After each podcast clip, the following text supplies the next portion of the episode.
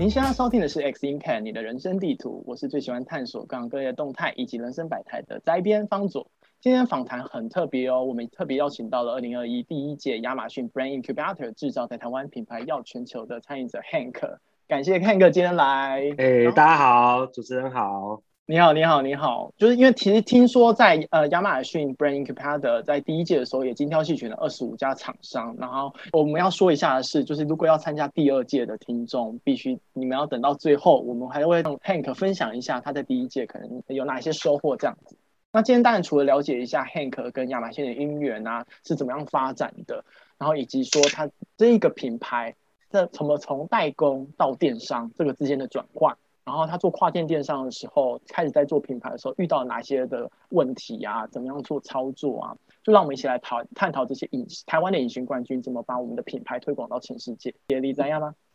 好，所以呃，第一部分呢，我就想先请 Hank 自我介绍一下，这样。OK，好，谢谢主持人 Eric 哈。那大家好，那我叫 Hank，那我目前是是 YL 的创办人。那我们最主要是在做北美市场的汽机车维修工具的品牌。那其实我们是台湾本土的工厂起家啊，所以就是在自己的 Made in 台湾。那主要服务客户就是北，主要是北美跟欧洲的专业的维修的客户。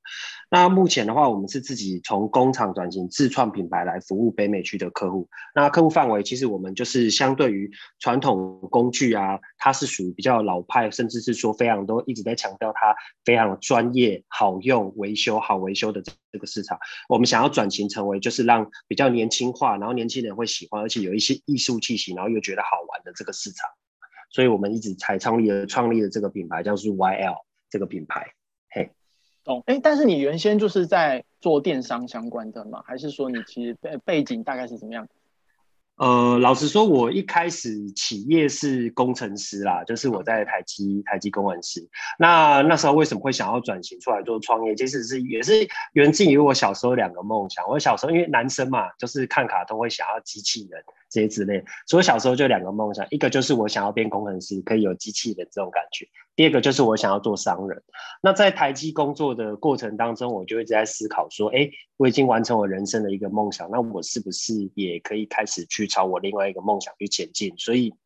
我，我我简称我我自己在戏称啊，台积的那个半导体那个工厂的门窗啊，关不住我创业的梦想，所以我就毅然决然的，我就是想说，好吧，那我离职。我去转变一下我自己的生涯规划，我先从业务开始当起。那在业务开始转换的过程当中，在里面从是在开始知道说，哎，怎么去一个找找寻客户啊，然后怎么去服务客户，到一些学学一些商业信息，到现在的话再转型成我自己来创业，创造这个品牌这样。嗯，哎，这样真的蛮惊讶，因为我觉得虽然你刚刚这种说是慢慢跳转嘛，也做了 sales，了解到怎么去运行，我要把产品卖出去这件事情。但其实从工程师的角度，如果你要从一呃，就是代原本的传统制造代工，因为刚刚讲到其实是七级层的工具嘛，到现在做跨做到把它做到跨境电商迈向全世界，我很好奇你们这个品牌呃，在一开始做了哪一些事情，然后又怎么样子到开始现在可以做到跨境电商？OK。呃，这个地方很有趣哈。那其实秉持着我，我一开始是工程师嘛。那秉持着工程师的思维，工程师有个特性，就是非常的爱去分析所有的事情。所以，我们一开始就是在创造这个品牌的时候，我们一定是说到说，哎，那我们的想要的 TA 是什么样的对象？那我就在想啊，嗯，那样工工具这种东西，基本上就是大部分的工程师都会用到。他工程师还有什么特性？其实我觉得附近有工程师，就是你周遭有工程师的朋友，你大概问一下，十个工程师里面有九个都会打电动，连工程师他妈妈都会打电动哦。那我就想说，那我是不是可以把电动这个元素跟工程师的那个下在擅长用的工具，都是汽机车维修工具，把它做结合？那我就想说，哎，好像可以去这么做结合。那我们又是去做一些数据的调查，发觉说，哎，其实，在北美市场。真的还蛮多人都会玩玩电动玩具的，包括说不管是男生女生，那一开始我们以为的年龄层是覆盖在大概二十岁左右的人比较玩电动玩具，就我们一查北美的数据，大概到六十几岁的老阿妈他们都会玩电动玩具，跟他们玩的不一样，就是以前我们那种新接龙啊那种之类的。那我想说哇，这个关联性这么大，那我是不是可以把它做结合？后来我又想到我一部很爱的电影，就是呃，哈利波特之后出的续篇《怪兽的奇幻旅程》。那那个魔法师啊，都带一个皮箱啊，就这样走来走去。那我想说，哎，皮箱啊一打开，就里面都有好多幻兽出来。那我就在思考一件事情：我们是不是可以把皮箱这件事情，把它变成是工程师的工具箱，或是维修工人的工具箱？那我每打开每一只的工具，它都是一个幻兽。那所以我们就这样把这个做连接，所以我们在创造这个品牌的当下，我们就定位了第一个我们要打年轻化，第二个我们要游戏化，第三个我们要把每一只幻兽，呃，每一只工具都画成幻兽的形状，然后有三个这个主轴来去创造我们的品牌，所以我们这品牌是这样开始出来的。所以一开始我们的品牌的名字叫做 Zoo YL，为什么叫 Zoo YL？前面 Zoo 就是一个动物园嘛，我们希望它是一个幻兽的园地。YL 其实我那时候当初也想的很简单，它就是一个 Young Generation Leader 的概念，然后把它带进来，哎，这个感觉，嘿，酷。因为其实你知道，就是在品牌那时候在搜的时候，一直在思考说到底怎么念，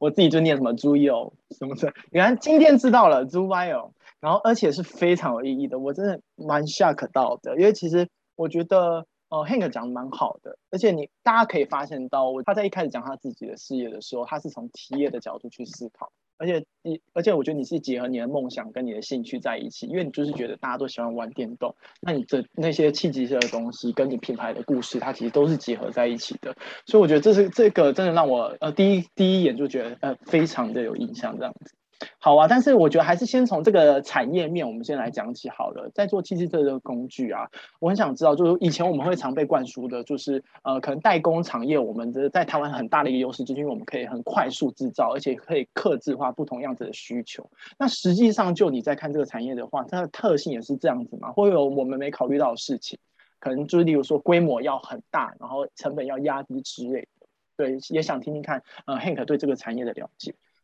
嗯，呃。据我这边，我们自己在观察，目前以台湾的市场来讲，如果我要像说非常大的规模，那成本压到很低，这个基本上，呃，除非是非常大型的工厂，要不然以中小企业来讲，还是会有一点难处，因为我们没有办法去跟、嗯、呃大陆这边做比拼，基本上他们的人力跟物力还有国家的补助都是不同等级的。那我们其实我们在做的事情就是说，我们可以把这些设计。做到很灵巧，甚至是说，呃，可能对方 MOQ 没有，呃，MOQ 它没有要到那么大的时候，他们可以来台湾。那台湾最厉害的地方就是在于，我觉得其实，在台湾中南部这边最厉害的地方是设计。当国外有一个已经既定的，或是一些已经在市场已经很久的东西，那他们想说，那是不是可以把这个这个小小的工具，把它再改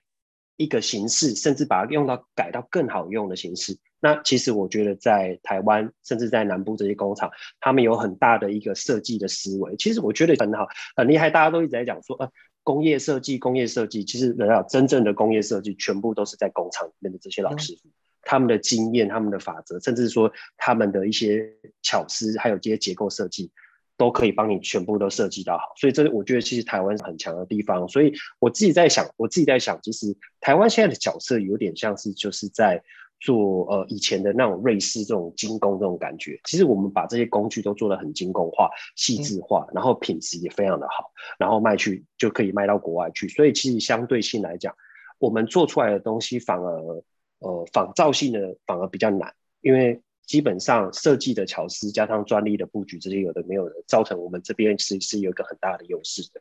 那大陆就不一样，大陆就是已经量产的产品，它要再把它放到更大量，他们才会拿去大陆去做设计。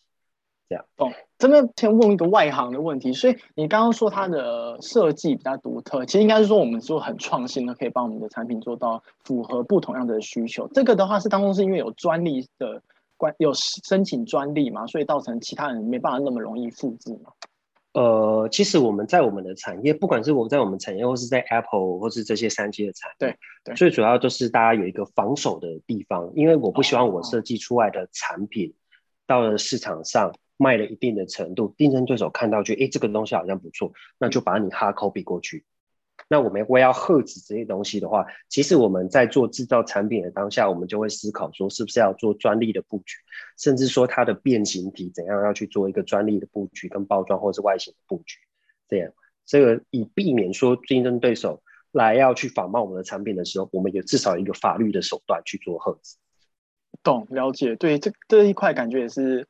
非常多的学问，而且尤其是跨境跨境布局的时候，我觉得不同地方他们的法律又不太一样，所以所以我觉得专利真的是蛮重要的。那刚刚还其实有讲到另外一块啊，我觉得就是呃，在产品设计这件事情，如果是台湾的优势的话，因为我刚好自己在查资料的时候有看到，就是我们台南也有一些就是专专门做呃机械制造的，然后其实新竹啊、中立啊那边他们也有一代也在做这些机械制造，然后做代工的。你们之间是会有竞争的关系吗？还是说其实你们都算是呃针对不同样的市场打不同的地方这样子？其实我觉得不会有太多的竞争关系，因为每一个工厂它所制造出来的产品都是都是不同的啊。它因为可能是就像我们讲一部汽车好了。我我们最主要的产业都还在汽车，对，汽汽车它里面它有分零件嘛，车灯就是我们台南最大的地宝嘛，对，那还有你说维修工具，汽车维修工具至少有上千种啊，你不可能每种都做啊，所以其实这个我倒不会觉得说是有一些竞争关系，反而是大家比较呃专心的研发在这个自己的领域，把自己的领域越做越好，这样。懂，但是讲到汽车这个，就是汽车工具，例如车灯这些东西的话，它的需求变化会是因为什么而引起的？例如说，现在刚好呃电动车突然发展起来，而造成你们其实又要赶快去申请不呃，就是设计不一样的产品嘛？还是说其实它？呃，因为我很好奇它的供需啊，所以不不确定说这个产业它的需求来源到底是从哪里来的，而造成你们其实一直稳定都可以提供出这样子的产品吗？还是说你们其实也算是一个周期性的，呃，有旺季淡季这样？我觉得这个问题问得非常的好。其实汽车产业简单来讲，我我自己把它区分啊，就是变成是第一个一开始我比如说我 Tesla 我要生产新车，那我一定要有新型的这个车灯嘛，那这是一个部分新产品。第二个，我们在讲是二级市场维修的产品，因为维总是它会坏嘛，它要维修啊，那维修是不是也很大的量？那维修的量可能就不只是欧美市场啊，东南亚市场他们也很多还爱维修的。然后再来第二、第三个是很多人喜欢改车啊，改车市场也是一个啊，嗯、所以其实我们就把它切成这三块，就非常的简单了。对，而且我觉得自己看到真的还蛮多，现在是机车店，感觉他们都在做自己的事情。就是自己可能很好的一些车子，他都喜欢去特定的机车店，然后那些机车店可能有一些不一定是老板，可能是员工，因为他们就觉得很喜欢跟大家一起来讨论怎么改车、怎么改装，所以好多就是某一些店就是很多不同样很厉。我虽然看不太懂是什么样子的车，但就觉得是很厉害的车、很贵的车，然后去在那边做改装，就觉得哎，这这其实也是蛮一个不一样的样态，对不对？对啊，其实我们也不用说讲到这么的大。我们看路面上最多大家在骑的 Gogoro，Gogoro 上面就超多配件啦，这个也是一个市场啊。对对，没错没错。所以这样子的话，其实这个产业来讲的话，它的需求也可以蛮多元的，因为不同样子的车款，其实它就可以制造出很多不一样的产品。所以你们其实不用担心说，哎，你们的假设 A 产品可能最近的销量比较不好了，但其实你们还有一个 B、C、D、E、F、G 的需求在，对不对？对，你就可以想象成 iPhone 它后面有很多个壳，那每个壳都买不完的那种感觉一样。这个产业也是一样，因为大家都会想要尝鲜嘛，想要是更好的工具、更好的这些零件，这些其实是都是一直市场在蓬勃发展跟演进的。懂。那我虽然刚刚是对比于台湾的其他的呃地方的，就是公司在做制造的，那如果是以放眼全球来讲的话，我们也算是也很有竞争性嘛。哦，我觉得很有竞争性哦。其实基本上现在看到欧美大厂的它这个汽机车维修工具啊，很多的其实设计的大本营都是在台湾，都是台湾帮忙代工的。嗯，酷，这真的是不知道哎。对对，因为上面打的都是国外的牌子，所以我们 就是一般不是这个产业的人一定会不知道。只是它设计其实大部分很多都是在台湾制造。酷酷酷，好，我觉得。刚刚也讲到很多，不管是产业面的一些看法，或者说产品类，然后这个市场的竞争性的一些议题，也想要知道说，那其实从。呃，我不知道，因为传统在我以前，因为我是南部小孩，然后我们自己很知道，在代工厂就真的是你去鸟兽，你去呃人武，你就会看到很多铁皮屋的工厂，然后在做制造，然后可能都是因为口碑相传，某一个商店接起来的时候，他们就开始在忙碌起来的。从这种很以前那种代工思维，可能都是靠口碑转变到电商这件事情，我也想知道说，那你们之间是有没有经历过很多次的挣扎，在对谈，然后去去重组我整个组织这样子，会有这样子，然后到最后才变到跨境做跨境电商这样吗？嗯。其实我们并没有太多的挣扎，欸，老实说，因为呃，为什么会有这个？先讲我们为什么会转呃转变开有一个新新的部门，是我们开了一间新的公司做跨境电商这件事情。嗯，最早期其实我们做代工起家，那代工一开始在可能在十几二十年前，我们培植的都是一些北美区甚至欧洲区的一些小公司，那时候他们的公司可能都一。呃，大家可能是想产品行录嘛，想要产品行录，它只有一张 A4 纸，然后 A4 纸还塞不满，它可能只有一两样产品起来，然后就就是一份公司的行录哦。到现在我们再来看它转变为十几到二十年，现在大概十几年过后了，这间公司可能是变得美国某一个领域的巨兽，它的那个产品已经不再是 A4 了。它可能是一本百科全书，就是它的型录。那我们从我们其实从一开始很小的时候养到帮他也帮他代工，然后到他这么大大的这个公司，那我们在思考说，那是不是我们也开始最终都是要做品牌？那我们是不是从比较小的一个品牌开始做起？或许在未来的五到十年，甚至二十年之后，我们也可以变成一个很大的品牌。所以，我们一开始是这个想法才开始。所以，你说过程会不会有很多冲突呢？其实，其实不会，因为重重点是在于是说，呃，因为这个部分是我自己在掌控，我自己就出来开一间新的公司，嗯、所以就变得是我其实是跟母公司这边是切开的。我们等于也是说，只是他的呃，只是跟他下单，他生产给我们这样，那我们就变成是独立作业，所以比较不会有像说呃，可能大家在讲说传统工厂是不是转型要什么思维的思维转型这些地方，我们从 day one 的开始就已经切开了，变了一间新的公司。嗯，我这当中听到蛮蛮厉害的一点是，我本来会以为是一个下很大的。冒险的 事情，因为其实，但是其实，在 Hank 的布局下，你们把它切割成不同的公司，所以你可以用新的公司、新的想法，然后去经营。而且你们是有一些呃经营代理的客户，然后从小到大，所以你也有这样的经验，也知道说，那之后做电商的时候可以怎么这样做。哦，这倒是一个。蛮蛮那个特别的故事，好啊，那就这样子的话，也想接下来就问一下，既然都开始要做电商了，那为什么一开始就选会选择亚马逊呢？会不会有其实你已经尝试过各个平台，然后到最后选择亚马逊这样子？这我也不不反而说为什么一开始选择亚马逊，因为我们就想说啊，我我其实之前有成立另外一个品牌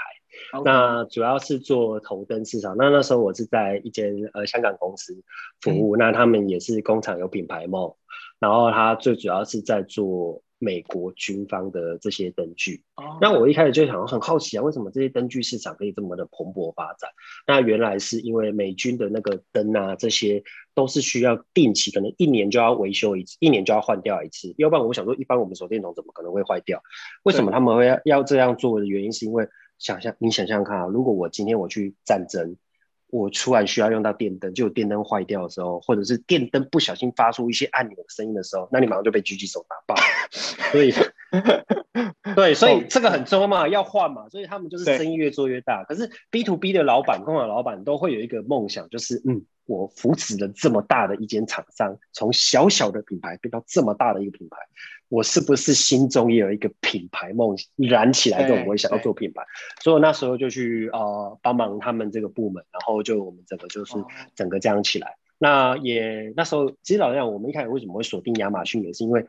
我们锁定的市场在北美。那北美最大的电商就只有亚马逊可以选啊，因为如果我们我们今天如果这样看的话，哎，那个亚马逊嘛是第一选择，所以我就跳下去做。那跳下去做，发觉到最后其实呃，我们是做录影头灯。但在那个录影头灯的当下，发现一件事，就是我们刚好遇到疫情，上上架的时候刚好就遇到疫情。那录影头灯是在户外使用，请问疫情大家会出去吗？那不会，所以我那时候就是等于是这个事业是长赔收场。那可是我已经在这个事业已经沉浸这么久，我在这个电商。大概也那时候也大概是在一年多快两年了，那我在想说，那我是不是再重新再出发一次，变的是我自己的品牌，然后我自己熟悉的这个产业手工具业，那我们再来挑战一次。那事实上，我觉得到最后也是因为这个策略是成功的，所以我们在电商目前是还有一定的一定的小成绩这样。懂懂，这个经历也算是呃站在一个前面，因为你已经算是了解市场的一些动态了。然后再结合你自己过往的经验，然后去创造出这样的新的品牌。了解，了解，了解。那既然讲到疫情，我觉得也想要，我觉得结合后面的问题一起问好了。就其实，在疫情下，你刚刚其实有发现到一些转变。那你可不可以可能再讲一下，说你在疫情前你可能做哪一些准备？因为其实像很前面已经讲到一些比较是设计的理念，你们也发现到做了数据调查。我很好奇你们做了哪一些数据调查？因为我知我知道就是你们有一个好莱坞的 设计总监，所以我也想知道这个过程当中你们可能做哪一些准备，以及就是连连接的后面的疫情一起说好了。那到了疫情之后，你们的一些改变又是什么？样？OK。那其实疫情的话，呃，我们在疫情的时候，其实我们有做了一些数据分析。其实，呃，我们先把设计跟产品分开来看，因为产品品质要好，再来讲这个型要设计，对吧？对。那一开始我们在讲产品嘛，那其实亚马逊是一个非常厉害的一个网站。所谓对对我们来讲厉害的网站，是一般我们如果我们在做 B to B 的话，我们的货出到客户手上。哦，出到那个最终的那种那个品牌商手上，然后再到客人手上。那如果货如果有一个小小问题呢？那我们得到的 feedback 可能是在两到三年以后。那我们就在思考这个问题，那是不是我们可以比较加速这流程，知道在在做一个新的产品开发设计的时候，就可以知道大概消费者在想什么？哎，亚马逊真的是一个很好的平台，它上面有超多的 review。那我们现在其实大家都在追求 KOC 嘛，它上面的每一个 review 其实都是一个 KOC，我们就可以知道说这个产品的优点在哪里，缺点在哪里。那我们再从缺点这边把它收集起来，把它改掉，变成一个全新的产品线。这个其实是我觉得在一开始我们在开发产品最好的优势，也就是说在疫情当下。我们变得是不再不再只是单单一的依靠说，可能我们以前的品牌商他给我们的一些讯息，我们很直接的就可以去跟消费者沟通，知道消费者现在喜欢什么，想要什么，好，所以才中心从中创造产品。那在这个创造产品当下，我就一定要有一个故事啊，我这个故事我怎么去行销这产品？因为来讲，我们我觉得其实在台湾的呃呃品牌，台湾的传统工厂的思维是我东西只要做得好。放到网络上一定会卖，但是我们其实我们也很老实讲，老实的知道说一件事，我东西放在网络上不会有人看得到啊。现在大部分网页上搜寻，大家只看到第一页，第二页其实也没什么耐心。如果我的东西一开始上架的时候，我是排在第十页，请问民国几年人家才会看到我？但因为因为老实讲，现在也都是演算法，如果都在第十页没有人看到我的话，久而久之我就被大海。遗忘，沉浸在大海，被大家遗忘了，所以我们才说需要有一些行销跟广告下去做制作。那行销，我们就刚刚讲说，我们需要有换售为主题。那我是不是也可以把这个幻兽题材，把它真的把它发扬光大，然后给消费者看？同时，我们不只是在幻兽里面画一个幻兽，我们其实我们所有的幻兽的元素都是从台湾的当地的民俗跟呃可能动物下去做的。为什么要这样做？因为我是一个台湾的品牌啊。我只是把它包装成比较欧美的，用用好莱坞的设计把它包装成比较欧美的感觉。可是其实我们里面藏的很多元素，像庙宇的图腾啊、原住民的图腾啊，包括我们有一个一个产品是用那个一千块后面那一只壁纸下去做设计，然后那个台北的野兔啊，然后灵光大象啊，这些都是我们小时候熟悉的产品。那为什么我们不能用我们的文化？把它包装成一个一个形象，但只是说它把它变得比较美式。那跟大家讲，那这样同时我兼具到几个效果。第一个，我就可以让大家知道我是 Made in Taiwan，那我是有非常设计质感的。那虽然是美国人喜欢的这个外形，可是同时我又宣扬我的台湾的文化。其实我们也一直在做这件事情。对，酷酷酷！因为我觉得，呃，我很常，就就是在看 IG 或 Facebook 的时候，我都会被一个，就是那种现在很多小工具。例如我自己看的，例如说 Five Minute Craft，然后它就会有那种小工具，实际应用怎么样帮助你的生活那种东西。我常常会被这种小工具影片会吸引到，所以我觉得你像你刚刚在讲的那些东西，然后你们把它拍，呃，我印象中你们也是有把它拍成影片嘛，对不对？然后又结合这些幻兽化的东西，我是觉得一定会非常吸引用户，因为真的是，我呃我在市场上我可能还没有看过类似说做七级的工具做这样子幻兽化的品牌，对不对？嗯，因为大部分汽机车的产品都是像刚刚讲的，呃，Eric 你刚刚讲就是，哎，我觉得我好用，然后好使用，怎么使用给消费者？可是我们想要带给一个消费者的新气象，甚至说，因为我们想要族群是比较年轻化的族群，当初会设计换售，也有另外一个原因是也想要可能未来可以搭上一些可能是呃 IP 啊，或者是 NFT，或者是说一些游戏的性质的产业，哦、所以我们其实我们到最后其实我们的幻兽也有可能会出现在游戏里面。去做，或是说之前现在 Minecraft 啊，或是 Roblox 里面的这个世界，我们也可以把它制造成一个幻兽，把它带到游戏性去做一个行销跟宣传。我们其实当初在设计的时候，就有在这个把这个元素把它带进去。哇，这部分就发现到这些 Hank 野心非常之大，其实有很多不一样的可能性会发生。对，我们想要让它比较可能性比较广一点，而不是只局限在我的工具是好用，而且我要好玩。嗯。像我会好奇一件事情，像你们团队在建立的时候，其实就是，呃，是一个跨国际的团队吗？还是说你们都是用台湾的一些设计师之类的？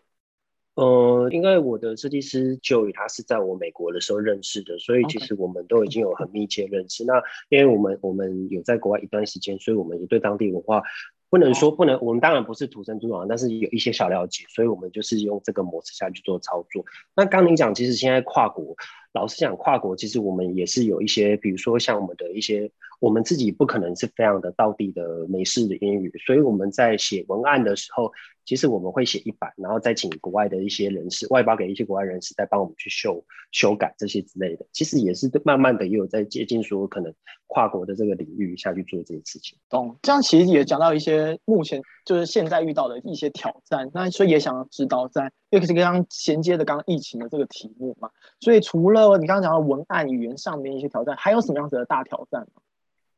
我觉得疫情最大的挑战是大家可能听到的是航运，最近航运股涨很凶嘛，都大概就是涨了涨了，不知道涨到哪里去了。那呃，简单来讲，我们运费的话，应该是会在假设性啊，会在成本的现在可能是百分之十，以前可能在百分之三甚至更低，因为船运那时候很便宜嘛。那也因为这个疫情，可能你现在的运费。可能都变到百分之十，甚至百分之十五以上，甚至你都还没有办法出货。这不管是在品牌或是非品牌类，其实都会有遇到这个问题。对，所以其实成本是垫高很多。虽然疫情带给我们网络销量很高，但是它也另外一点，它就是压缩我们的成本。哦，您是说在航运的部分，还是说其他的地方也会压缩到？呃，呃，在航运的部分啊，在其他地方其实也是会啊，像原物料都会涨价，因为你没有办法去把原物料运来台湾嘛。嗯那就会有缺货啊，okay, okay. 那缺货的地方，原物料就会涨价。那包括说，呃，因为其实蛮多原物料都是在中国大陆这边的，那就是会被被掌控。那掌控的话，其实我们就是变得就是价格其实比较浮动，所以基本上中小企业这边的话，应该这一波大家涨的应该都有百分之十五到二十以上的价格。那没办法，这个都会到时候会被反映到欧美的消费者。懂。哦，就是消费者、使用者付费，没有使用者付费啊。那另外一个就是不卖嘛，对，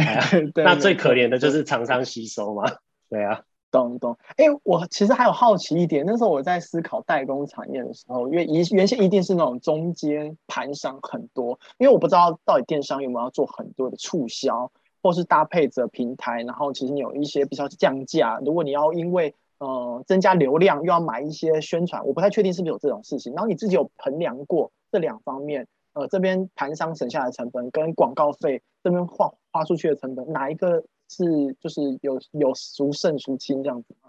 嗯，这个其实很简单，大家其实基本上在做电商，就是想说哦，刚刚讲放上去一定就会卖，但是不可能，所以我们一定要有很多广告成本在上面。那这时候就会取决说，哎，我以前跟传统的那贸易商合作的时候，我的利润跟我自己做电商下去，是不是利润会更多？因为我中间没有一个一个人可以去考我利润啦，那我是就可以直接卖给消费者，他中间这边是不是就变成是我的利润了？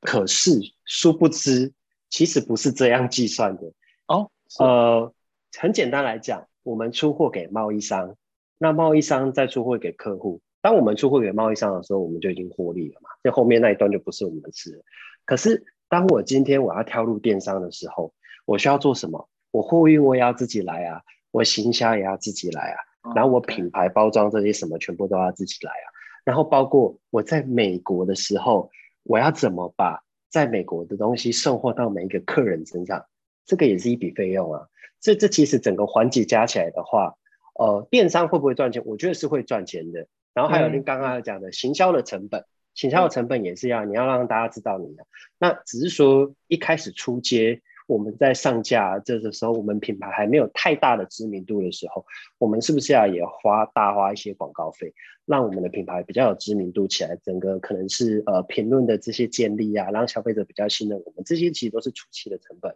那这个初期的成本，等到一定的量了之后，可能品牌才会是赚钱的。所以其实我们是在看这个东西，嗯、那也在想说，也在追求说未来比较有量的时候，其实整个营收才会这样起来，那整个成本才会去混回收。所以基本上初期的话，我也是建议大家初期要做电商，呃，一开始就要先打算好说我的钱可以烧多久，嗯，那多久可以把这个品牌知名度建立起来？毕竟我讲讲老实话，我今天如果要在台湾开一个泡沫红茶店，如果不是加盟五十岚啊、清新啊这些都可这些的话，我要用我自己的品牌的话，那有多久？我想要让大家知道这个品牌，然后把多久才可以把它放到台湾的全市，台湾的每个地方开一个店，这个其实都是要思考的问题。哎，这部分也是你本来就是啊很懂这些财务的计算，还是说其实是也算是呃有有有认识的一些呃会计，然后你真正去一起去讨论，把它算出来。其实我们也是瞎子摸象啦，就一步一步这样起来呀、啊。懂啦，懂，就是创业过程。对对对，所以我所以我其实我在从中我也是学到很多事情，就是呃我们要做的事情，因为没有没有 backup 嘛，所以我们要做的事情就是把事情完成，怎么样去解决它，因为我每解决每一个地方的话，可能都会让我带来营收，甚至品牌的知名度可以增加。懂了解，那这个当中，玉贤，你刚刚还是有讲到一段，说假设在做电商的话，也会遇到一些，因为美国的，在美国的那些货品要运送到客户，我也想知道，例如说在物流啊、仓储这边呢、啊，是不是其实亚马逊会提供一些帮助，让你们可以在这个整个串串接的过程当中是更顺？我觉得这个其实算是亚马逊给我们卖家的一个福音啊，因为很多人其实在想说，哦，亚马逊这边。他要帮我抽一手，然后倒不如我在台湾自己运。可是就遇到一个问题啦，我在台湾自己运到客人手上，可能我一件货物要运费要大概一千多块台币，嗯，甚至更高。可是我透过亚马逊这边的话，那他又帮我出货，又帮我退货，客户消费，客户一天大概可能一天两天就拿到货，又更快可以拿到。那这个的这个时间跟金钱的成本跟人力的成本算一算，其实亚马逊是非常适合的啊。呃，oh. 我不晓得周遭有没有做虾皮的朋友，虾皮的朋友，他们最大的一个痛苦来源就是，哦，我今天看到订单满片雪片这样飞来，可是我今天半夜我都还在包货，我半夜都还在出货，所以大家如果你今天等一下如果很饿的话，十一二点去什么莱尔富啊、OK 啊，就看到全部的人都在送货，嗯，对，为什么？因为他就包到那个时候啊，那可是。我们今天我们在做电商，我们有可能去美国包货吗？我们有可能在美国租一个仓库再害一些人吗？因为初期的建制这样，我觉得其实是有点危险，尤其是我们不可能在瞬间跑到美国去开一个公司。那亚马逊就帮我们解决了这些问题。其实我们在台湾就只要做好我们设计我们的产品、我们的广告文宣，那、嗯、我们把货送到美国，那就很优雅的让他们那边帮我们去 service 我们的客户，帮我们把我们的货漂漂亮亮的话送到客户手上就好了。那我们要做的事情就是，当客户打开亚马逊的包裹那一瞬间，看到我们的产品之后就，哇，好像惊喜包好厉害的感觉，那个体验很完善，就是我们要做的事情。对，所以其实我们是专注在这边就好。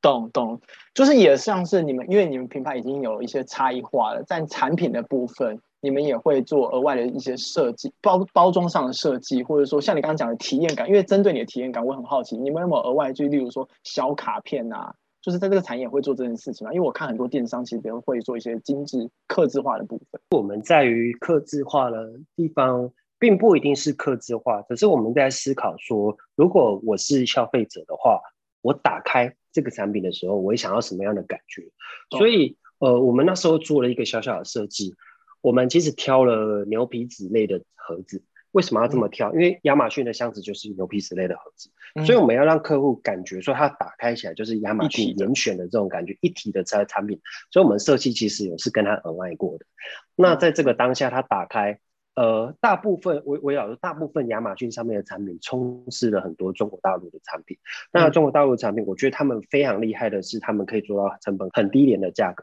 但是他们可能在 somehow 他们的设计跟包装上面就不是的以就是以精简的版本。那我们为了要跟他们做区别的话，我们宁愿把产品的包装的成本多一点，让客户有更多的体验，让他觉得这个真的是一个品牌。而不是他只是为了要去呃，可能五元十元商店买一个比较廉价、堪用可以用的东西，所以我们就在这个地方，我们就差做出一个区别化。因为老实讲，我们做品牌，就是最重要的就是客户的体验，然后品质这些，所以我们才在这边做了很多功课。了解了解，真的很感谢你的分享。所以大家也记得，就是在包装上面，其实也是要非常注重的。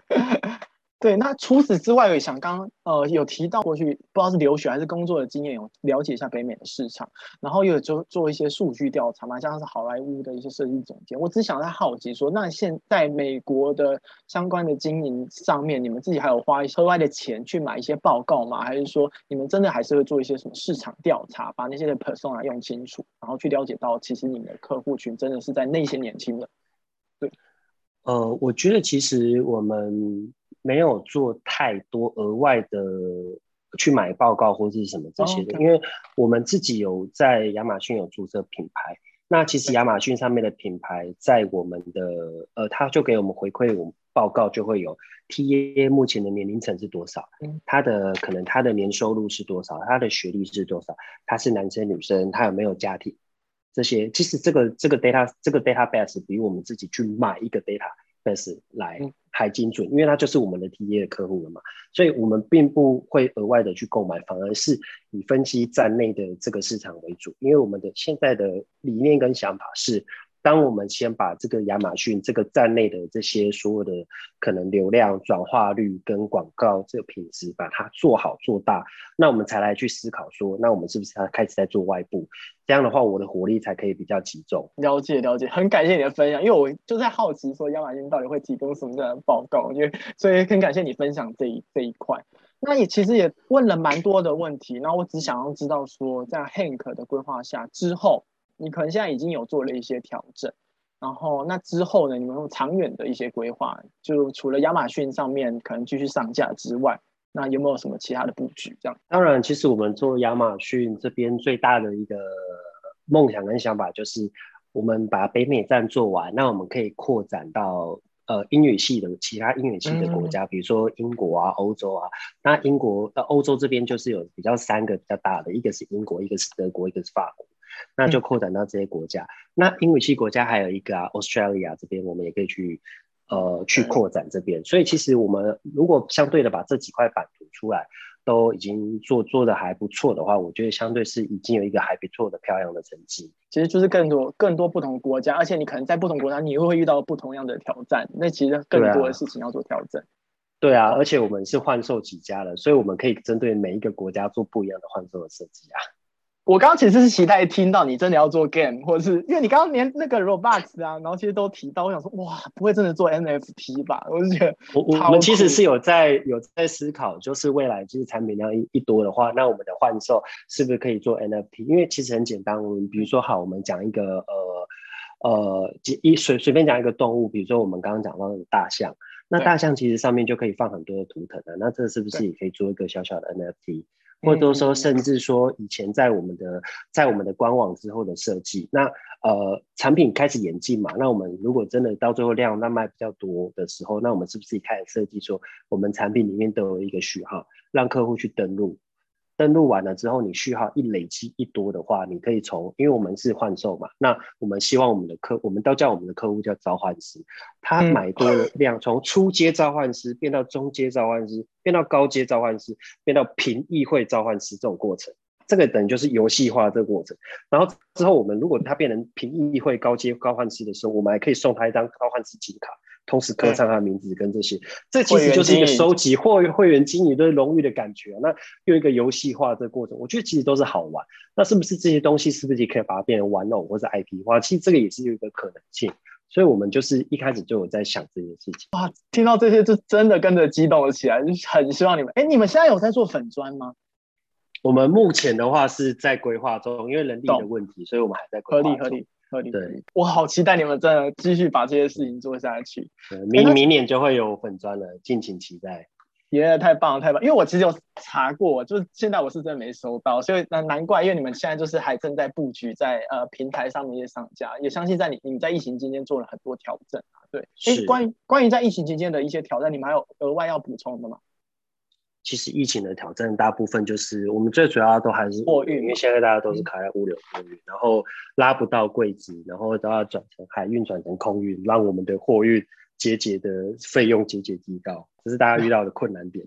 辛苦了，辛苦了。好，那我觉得也差不多到到一个结果。我真的算是在跪着，这跟着 Hank 一起做访谈。因为其实平常你可能在一般就是我们如果在讲隐形冠军这件事情好了，那你可能就在天在天下杂志、商周上面，然后你可以看到这些采访，大概大概就会知道一些哦，可能大家的销量就是卖的很好，大家都会强调这一点。但我觉得我今天在访问 Hank 的话，我们其实也在访问一个隐形冠军，而且他其实在做他自己的理念、品牌理念。故事跟他的相关经历都算是一个有经过考量跟规划之后做的布局，然后把那些成功经验再复制到他的一些新的事业。所以我真的听到很多一些比较是实际面呃的收获。那也希望我们的听众也有听到这听到这么多丰富的内容。对，所以很感谢 Hank 来我们的 X Impact 跟我们分享这些内容。这样，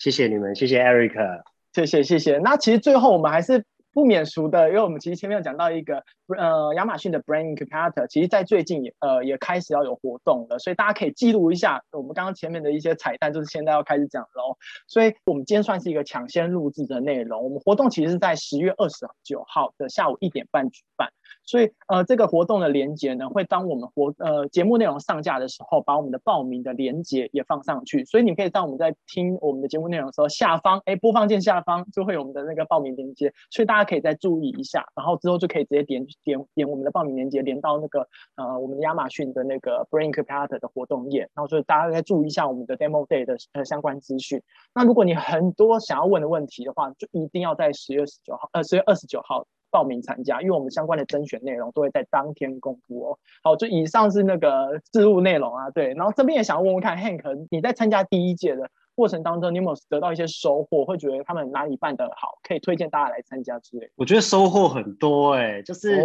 亚马逊这边准备了很多之前的大卖家来跟我们做经验分享。哦、那其实我觉得。这些东西经验的传承是你很难去买到，而且你真的也很难去接触这些大卖。那既有这些经验传承，我们是不是变得就是其实它是一个创业加速器的过程？加速我们知道说未来的路可能怎么走，我们需要做些怎么准备。时间就是金钱，我觉得亚马逊加速器这个真的是很值得。